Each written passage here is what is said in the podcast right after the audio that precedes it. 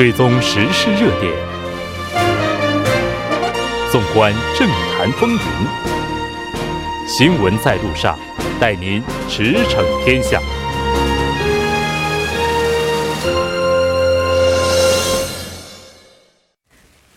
新闻在路上，带您驰骋天下。欢迎回来，这里是正在为您直播的 TBS EFM 调频一零点三。新闻在路上，在接下来的第三部节目当中，将为您带来我们今天的时事讨论会，精彩继续，不要走开。广告过后马上回来。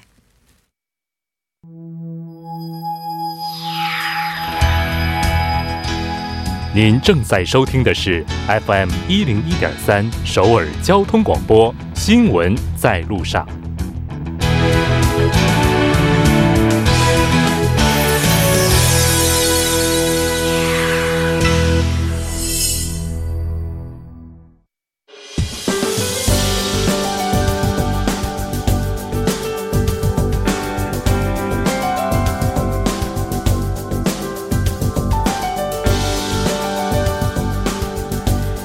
来马上为您带来我们今天的时事讨论会。文政府执政两周年，如何评价这两年来的政绩？未来政府又将会推进哪些课题？就相关话题，我们今天邀请到了三位嘉宾来和大家进行探讨。那今天做客直播间的嘉直播间的嘉宾呢，一位是来自韩国外国语大学经营大学院的肖树峰教授。肖教授，你好。啊，穆德你好，听众朋友们，大家晚上好。另外一位嘉宾是来自建国大学国际通商专业的金旭教授，金教授你好，你好，大家好。呃，我们今天也请到了来自首尔科学综合研究生院工商管理 MBA 的主任教授黄飞，黄教授你好，黄木真你好，大家晚上好。嗯，这个两周年哈，应该说对文政府而言，也是对以往进行回顾的一个时间节点哈。包括在昨天晚上的时候，文总统也是接受了一个专访，然后。对各项问题进行面对面的一个回答哈，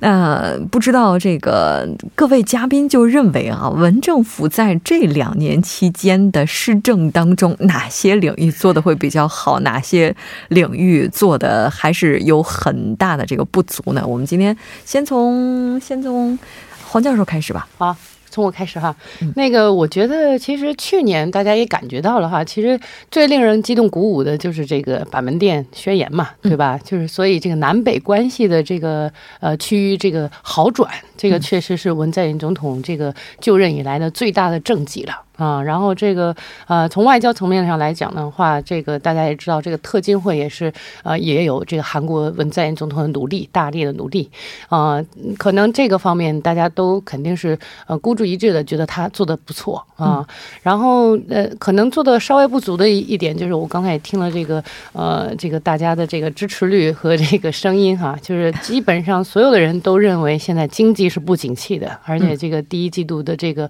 负增长也是。让大家现在比较焦焦虑哈，然后这个文在寅总统昨天在这个新闻这个时事的这个啊访谈中也说到了这点，就是尤其是呃由于这个最低时薪的这个连续两年急速增长的问题带来了一些啊副作用啊，所以呢这个民生和经济方面可能在未来三年可能还要持续的去关注啊，到底是如何去突破。嗯。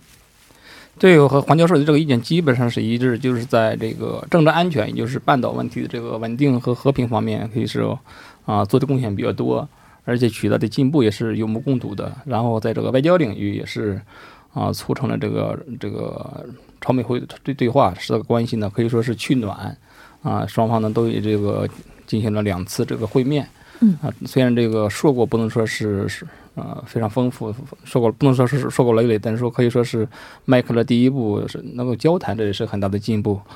啊，经济领域确实在房地产领域，我感觉韩韩国的一些政策还是不错的啊。现在，因为经济领域就是对内内部的一些呃这这个经济领域还是不错的，但是在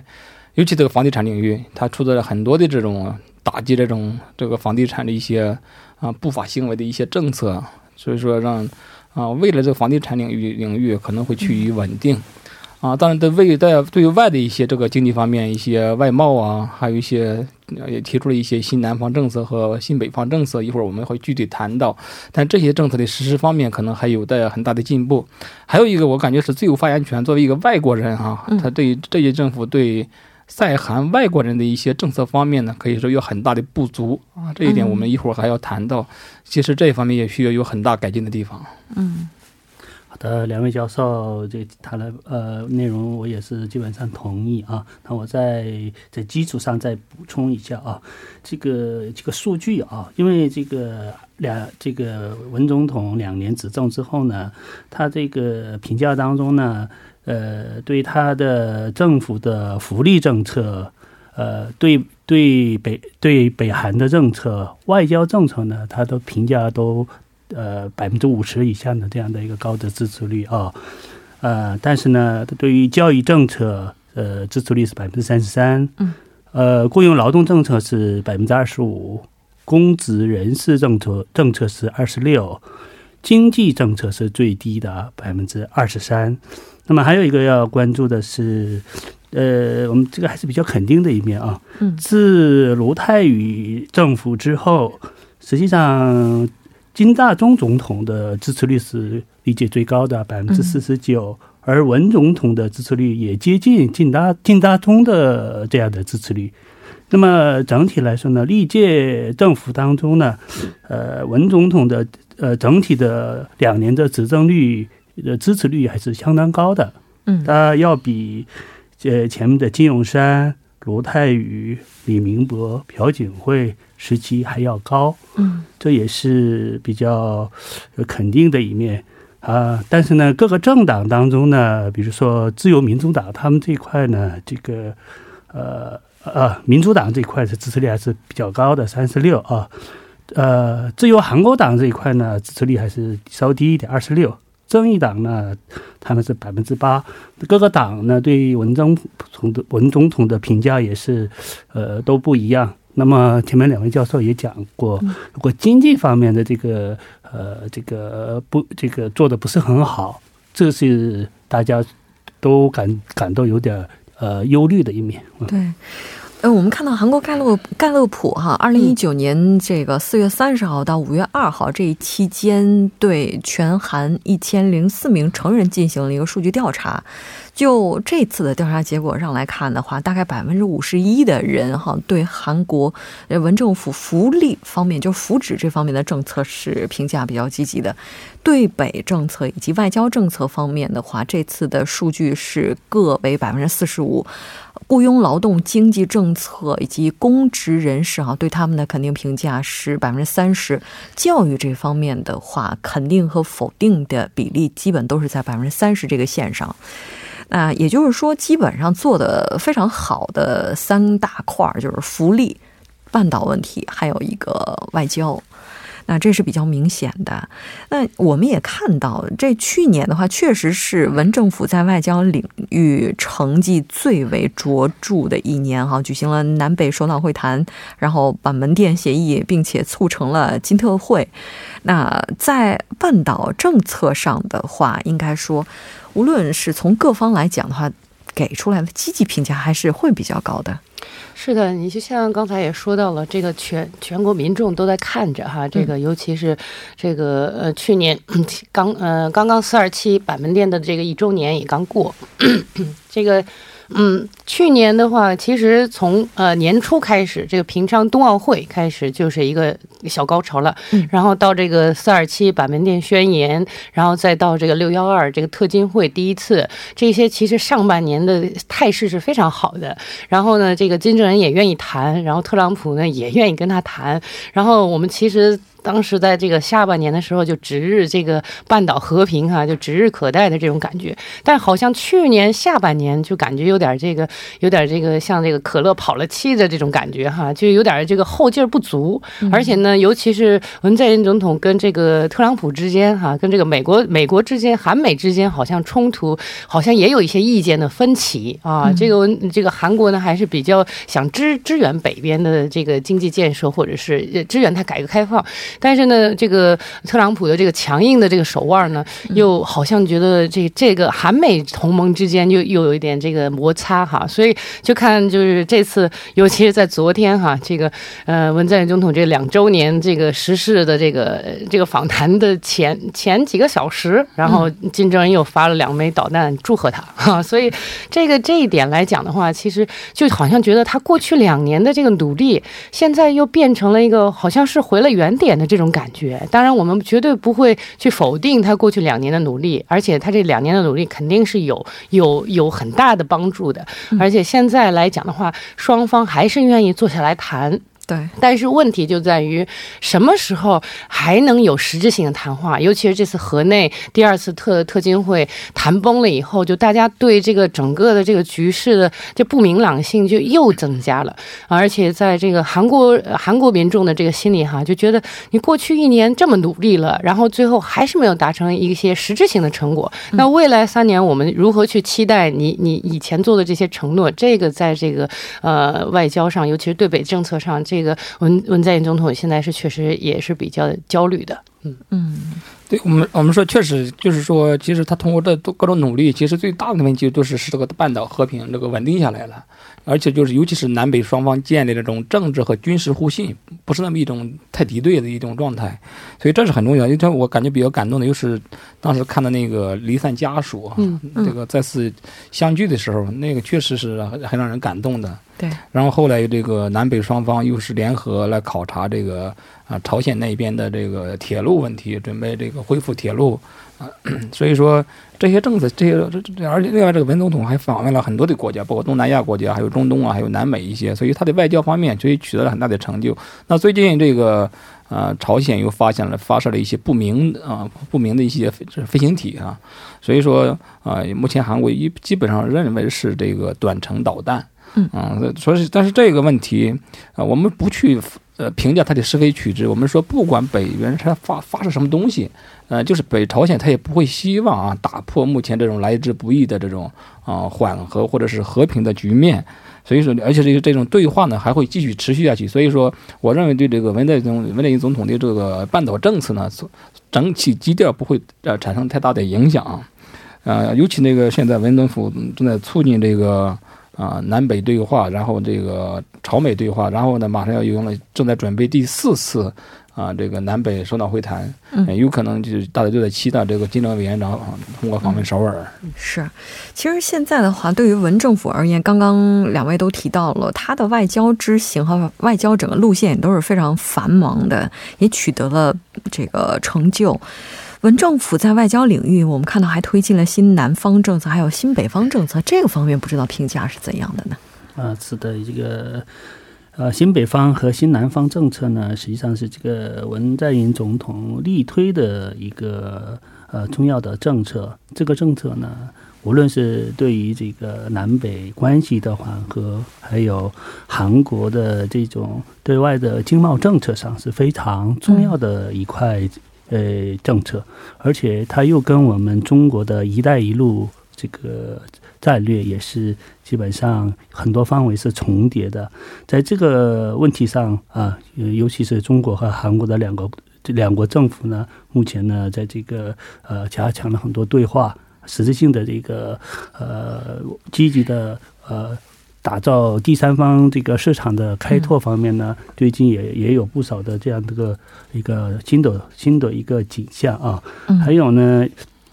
这个新北方政策当中呢，由于朝鲜的一个呃现在的政策有些不明朗，前一阵子呢，这个文在寅总统又访问了访问了呃呃新北方政策的其他呃中亚国家，嗯，那么又打开了新的一些能源政策啊，这个也是给韩国的将来的这个呃经济发展呢都有一些好处的。那么呃从我个人的角度来说呢，啊。这个文总统的新南方、新北方政策的大力推行，树立了韩国的比较对外的比较正确的这样的形象。嗯呃，是对韩国是有帮助的。也就是嗯多方去拓展渠道，就是嗯这个为自己增加更广的一个市场哈。我们来稍事休息，关注一下这一时段的路况、交通以及气象信息。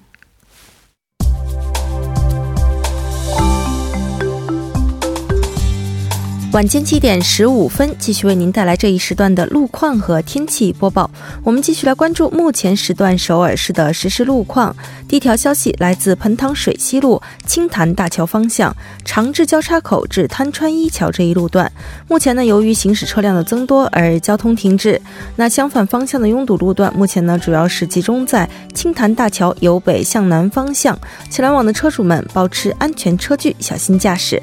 好，接下来是在西部干线公路安阳方向木洞桥至吴木桥以及吴秦桥至金川桥这两条路段，目前呢是受到了晚高峰的影响，行驶车辆的稠密度较高，路况比较复杂。那相反方向的拥堵路段，目前呢主要是集中在吴秦桥至成山大桥这一路段，还望途经的车主们参考相应路段，安全驾驶，减速慢行。我们继续来关注一下天气。周末两天，全国大部分地区都是以升温为主，最高气温呢在二十八度以上的地区范围明显扩大，阳光充足。中西部内陆地区、江原岭西以及庆尚北道等地的最高气温将会升至三十度上下。那光照强烈的同时，紫外线指数较高，公众在外出时呢需要做好防晒工作，以免皮肤长时间暴露在外引起紫外线过敏，影响身体健康。康好，我们来看一下城市天气预报：首尔多云转晴，十四度到二十八度。好的，以上就是这一时段的天气与路况信息。祝您一路好心情，我们稍后再见。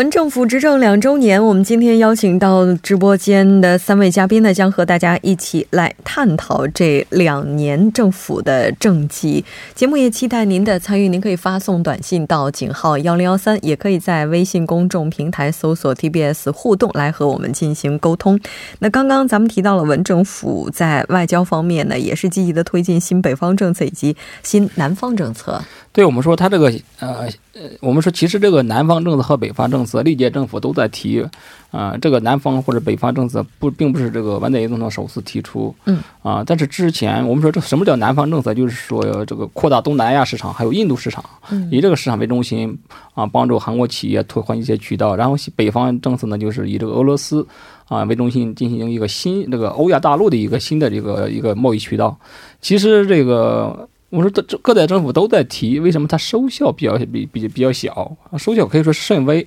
啊。但因为韩国它一直认为啊，目前这个韩国的经济过于依依赖这个中国和美国，所以有必要呢通过啊南方政策或者是北方政策啊，然后现在提提出新南方和新北方。来降低这种风险，拓宽这种贸外贸的这种渠道啊，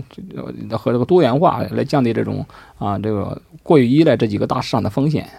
我们说这个东南亚市场，它虽然是比较大，整体来说比较大，但是国家很多，民族啊，各种各种这个，它的它的利益，所以所以说是错综复杂，所以推进这个新南方政策，所以说遇到很大的阻力，也是可想而知。印而且印度也是，印度虽然是一个劳动力非常丰富的市场，但是它内部问题确实很多，而且地区发展非常的不平衡。嗯我们说有可能最大的突破口，我感觉有可能获得最大成功的就是新北方政策。有可能如果是在半岛问题上能解决和平，通过俄罗斯打开这个欧亚大陆的话，应该是韩国努力的重点。新新比起我也就是说，比起新南方政策，我感觉新北方政策如果能打开突破口的话，韩国能获得的利益会更大更更多一些。但这几年不是说越南这条线发展的特别快吗？啊，越南是很大，但是越南已经被不不是，比如说已经是一个很大的战争这个这个竞争竞争竞争这个地市场。嗯包括日本啊，还有印度啊，其实日本的企业呢，早早就进入那些市场了。而且越南它本身虽然很重要，但是毕竟说它是一个小的市场。就是蛋糕本身大小有限，而且再加上分的人也比较多哈。对对，其实刚刚咱们谈了一下韩国这个政治外交层面的一些，在国内政治方面哈，文总统的话也是从烛光集会走出来的，玫瑰大选总统，那他是代表进步民主势力的，那和保守派之间哈这两年的斗争可以用激烈这两个词来形容，嗯特别是前一段时间这个国会啊，已经不仅仅是激烈了，已经上升到暴力阶段了。那我们看到他也是就是。表示这个会整个去大刀阔斧的去改革，然后去肃清、追查悬案等等等等，像这个金学义案件啊、张子妍案件啊，包括对前总统这个朴槿惠、李明博的调查等等哈，这整个力度可以说是非常大的。对，几乎每天都有报道吧？我觉得好像这近一年来感觉就是呃，但是这这方面哈，你可以说文在寅政府它代表的当然是进步势力哈，他肯定是对保守势力的这个清算是一直在过程中的，而且我们说呃，这个不管是这个政府体系还是这个整个企经济体系哈，这种腐败呀、这种呃舞弊呀，肯定是需要这个清除的，因为这样的话才能保证这个公平公正的这种啊、竞争环境。啊、可以说他做了一件好事儿，但是他做的呢，就感觉就是为什么大家还不满意？呃，首先呢，就是现在的这些，就是刚才提到的这些，其实现在都还没有完全的一个结果，嗯还在进行当中。然后到底什么时候是个头儿？是每天都要看这些呃报道吗？就是好像觉得进展也非常的嗯这个缓慢啊。然后然后呢？爆出来的呃消息是人心惶惶，啊，对，然后就就好像就是说每天都有新料，但是呢，哎，什么时候能做个定论？就没啥实锤。对，然后结果大家现在有点审美疲劳了，就先开始哎都挺关注，哎，终于把这个事儿给揭出来了，然后现在说 so what 是怎么样呢 So？对，然后就啊，你你一直在关心这个吗？那我们经济还搞不搞了？好像就有点太过重于这些这个历史问题的这个清算了哈。对，有时候这个雷声大雨点小，这个拉的战线太长了，就是，嗯、这个东西嘛，其实有有些这确实查起来很难。其实就他们就说必须要速战速决，有些东西，比如说刚才提到了进步和保守，我感觉无论是无论是进步保这个进进步的势力，还是保守的势力，对于阻碍这种社会的进步的一些社会的这种毒瘤啊，必须要拔除。哦，只要不利于这种一些歪曲的社会社会风向，比如吸毒啊、乱七八糟的这这些这些东西啊，就是这个腐败呀、这种舞舞弊呀、像这些东西，它就是无是这个，它不是说一个进步和外和这个这保守势力之间的一个差异。就是得拔。对这种这种毒瘤，必须要拔除，社会才能进步。这个反正现在拔完了之后，它其实也是一大窟窿呀，想填上这窟窿也不容易，也得花时间。我我刚才说的重点呢，就是说不是说我反对拔哈，但是我觉得他每天都在报，而且每天其实没有什么新的东西，而且只不过就是说，哎，他马上就要发这个这个营降了，马上就要发这个起诉令了，那 so what？他还没有做啊。我觉得黄教授的意思是每天都要拔，但是就只是给人松了松土，并对没拔出并没有。连根拔起来。对，那我们大家都都都现在现在已经已经腻了啊，不不再看你说的了，就看你的行动问题，就看那个结果了。所以现在都很关注这个结果，但是看不到结果，所以说是很很烦。着急了。嗯，这教授金教授，您有补充吗？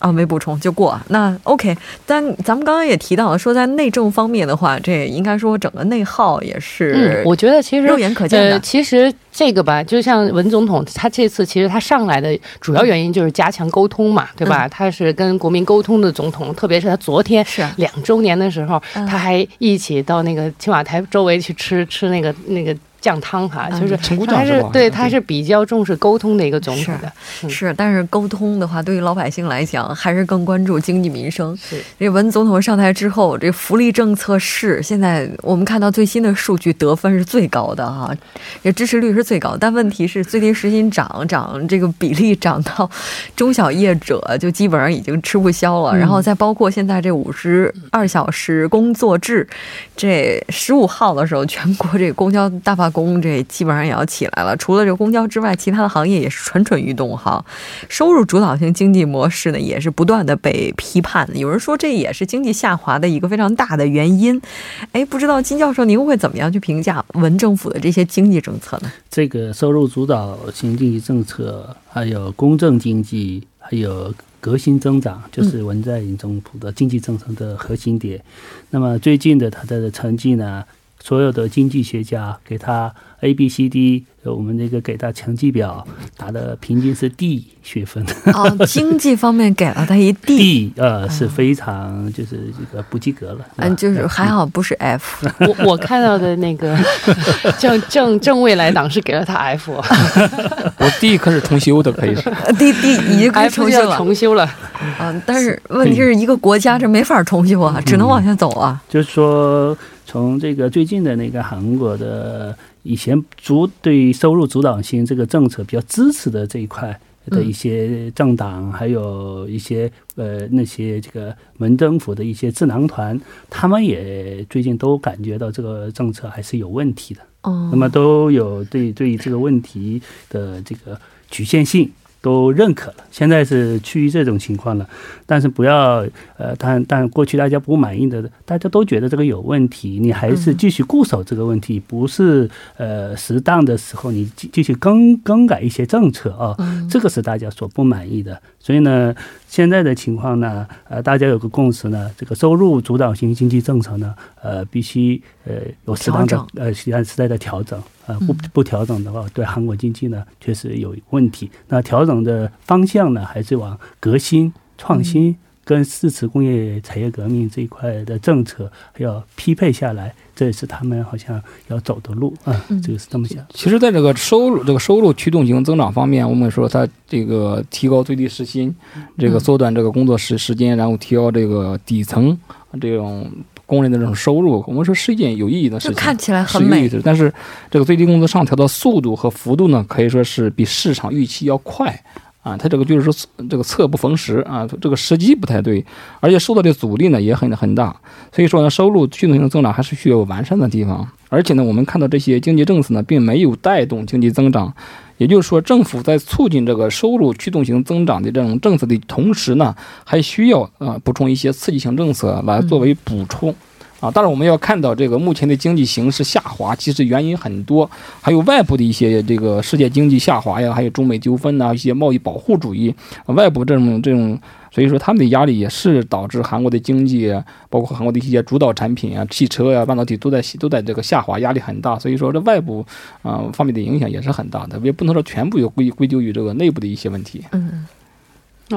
这个我我刚才也是想说这个外部原因的问题，就是文在寅总统一七年上任的时候呢，其实那时候中美还没有打贸易战呢，然后呢，这个萨德也没问也没问题呢，所以呢，这个中韩关系的就因为萨德恶化以后，然后中美贸易战又开始打起来以后，其实这个外部的这个对经济的这个影响，其实这个韩国总统来讲，作为总统来讲，他其实是始料未及的，他也是、嗯也是只能是接招，然后去去拆招哈。但是实际上，这个文在寅总统对这个最低时薪的这个调整哈，在经济方面呢，他其实是履行了他的承诺。对，但只不过呢，他履行的这个承诺呢，在一七年他刚上任的时候，实际上他他这个承诺啊、如果是按照这个形势大好来讲的话，他其实并不会遭这么多的诟病了。但是现在呢，其实外部的这个环境导致了现在这个一些问题。就是侧不逢时哈。我们来稍事休息，半点过后马上回来。